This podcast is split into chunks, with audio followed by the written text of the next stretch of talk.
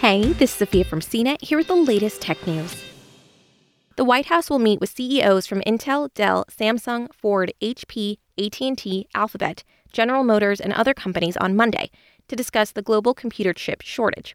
Also set to attend the Semiconductor Summit are executives from Cummins, Global Foundries, Medtronic, Micron, Northrop, Grumman, NXP, PACCAR, Piston Group, SkyWater Technology, Stellantis, and Taiwan Semiconductor Manufacturing Company.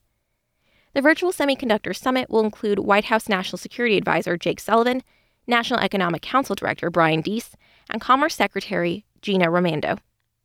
It follows President Joe Biden in February signing an executive order to improve the semiconductor chip supply chain, which included a 100 day review.